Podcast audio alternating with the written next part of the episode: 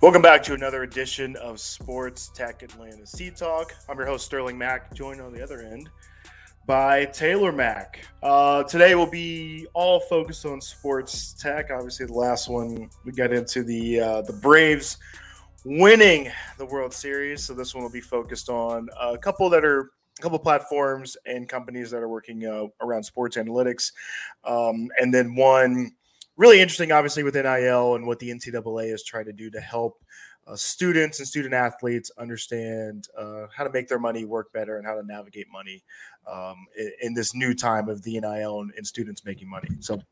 Uh, the first one we've got here is Kitman Labs. So, Kitman Labs is a sports analytics and technology company that works more than 700 college and professional teams across the world. Uh, so they just raised 52 million in a Series C funding uh, funding round, which was led by Guggenheim Investments, uh, not associated with Doug Guggenheim uh, from the show House of Lies, uh, but Guggenheim Guggenheim uh, Partners is an investment firm led by the chief executive. Mark Walter, who's the controlling owner of the Los Angeles Dodgers. so shout out to them for making this investment. So, Taylor, what do you think about this one?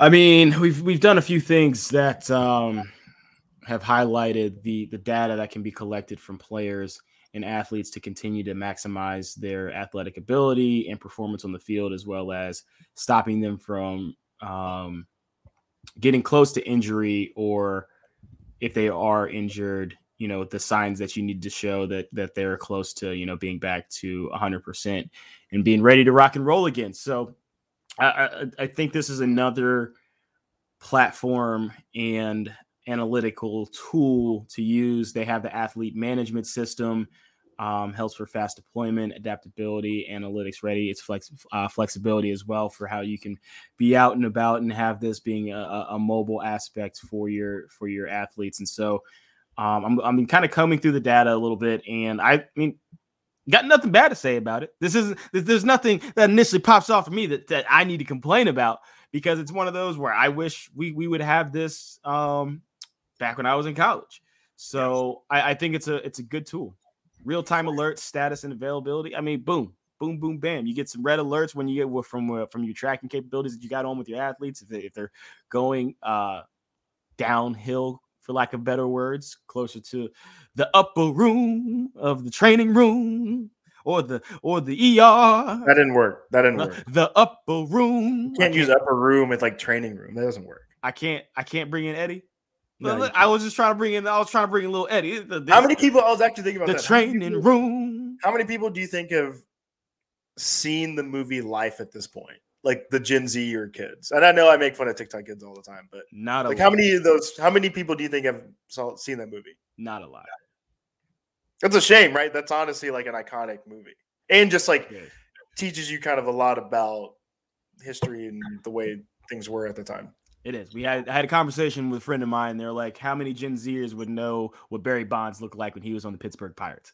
And they'd be like, damn, not a lot of them. I'll, I'll, i had to be honest. Not a lot would know that Barry Bonds would look like two complete different human beings. It's just stuff in that time area they don't go back to look at. You know, where we're riding around the car. You got Luther Vandross playing by your car. You understand. You respect your elders. Where you came, where where where where you came from, where you're going in this space, especially when it comes to sports. So, um, got to make sure that the history always stays there.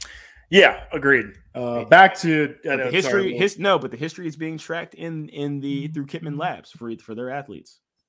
Yeah, sorry for the sidebar there, but Kitman, uh, as Taylor was kind of saying there, so they've developed an artificial intelligence platform that analyzes data uh, that the teams collect, essentially, right? So when players are practice, when they're training, when they're playing in games, even when they're sleeping, uh, so they're able to collect that data and then try to predict injury risk uh, for these players and also kind of evaluate talent uh, and, and really uh, evaluate what makes a, a, a, player's peak, right? What what what gives that individual player an advantage, and how can you use those data those data points? So, um, when they first started, they were collecting around ninety five thousand uh, data points per athlete per year.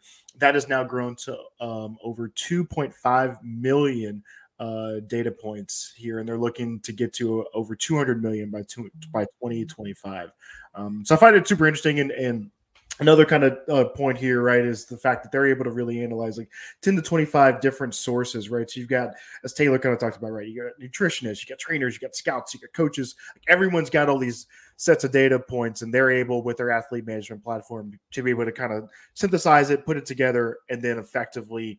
Uh, kind of give you and roll out data for each and individual athlete. So really cool like Taylor said, I wish I had this when I was playing, you know, something that it, as we get further and further and more into, um, you know, some of these platforms and some of these uh, really, you know, AI tracking and things of that nature, uh, it's just going to make athletes that much more efficient, that much more better as we move as we move into the future.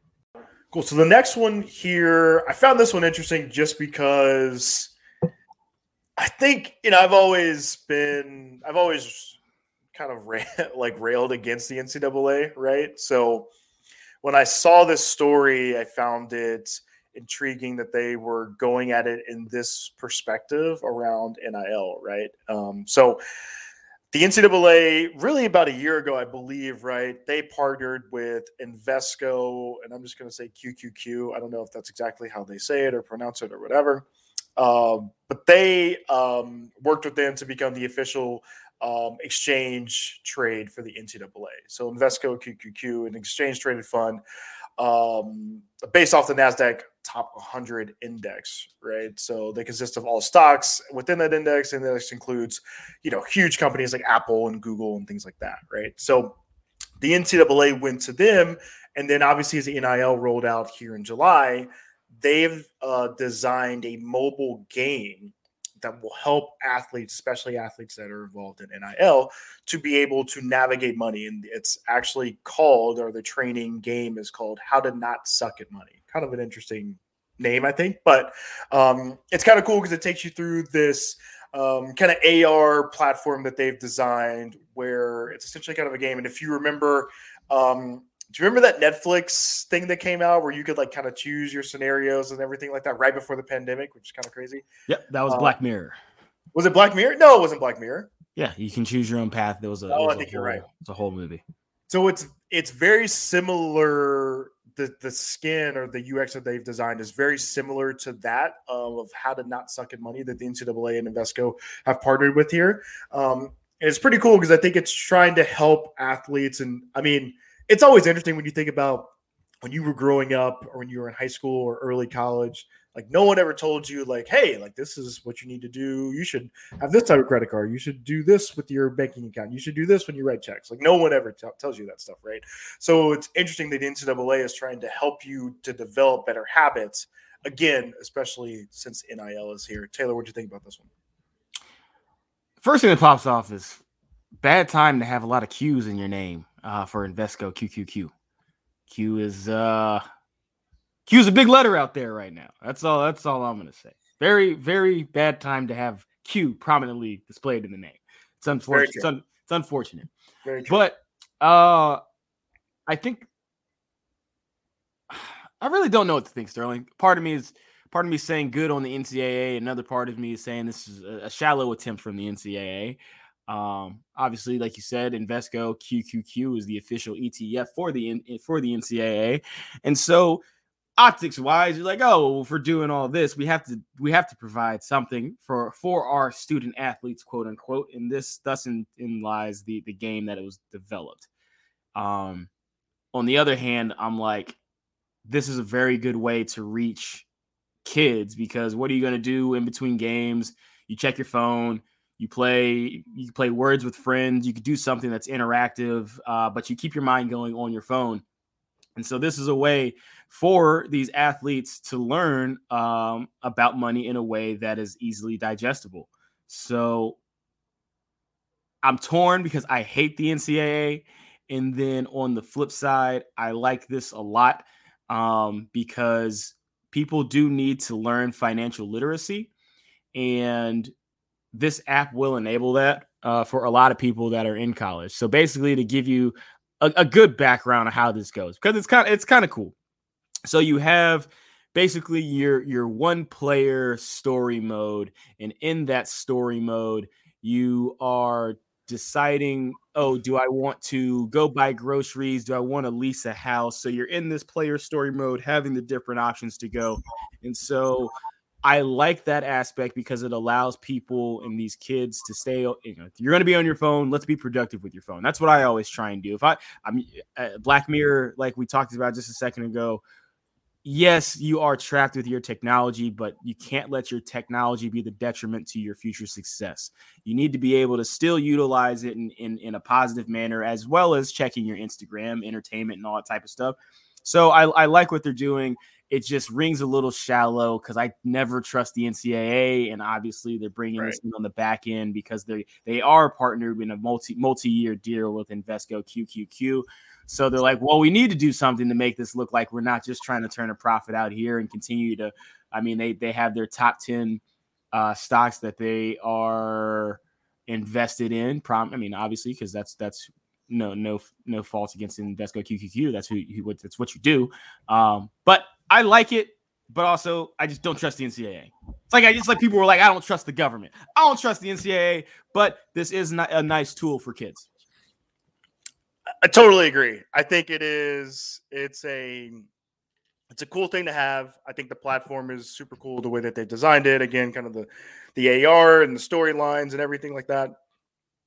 But to your point, I mean, the NCAA just has an incredibly bad track record on this, and, and the Forbes article that um, I found this in really kind of detailed that as well, right? And especially the fact that now they're trying to limit um, speaking of like basketball players and like who can advise them and how they can be advised and things like that moving into the draft um, it just feels it feels very icky and taylor to your point i thought the same thing i was like as i was i was i was researching on Invesco's website i just kept getting all these prompts right? Sign up for the newsletter.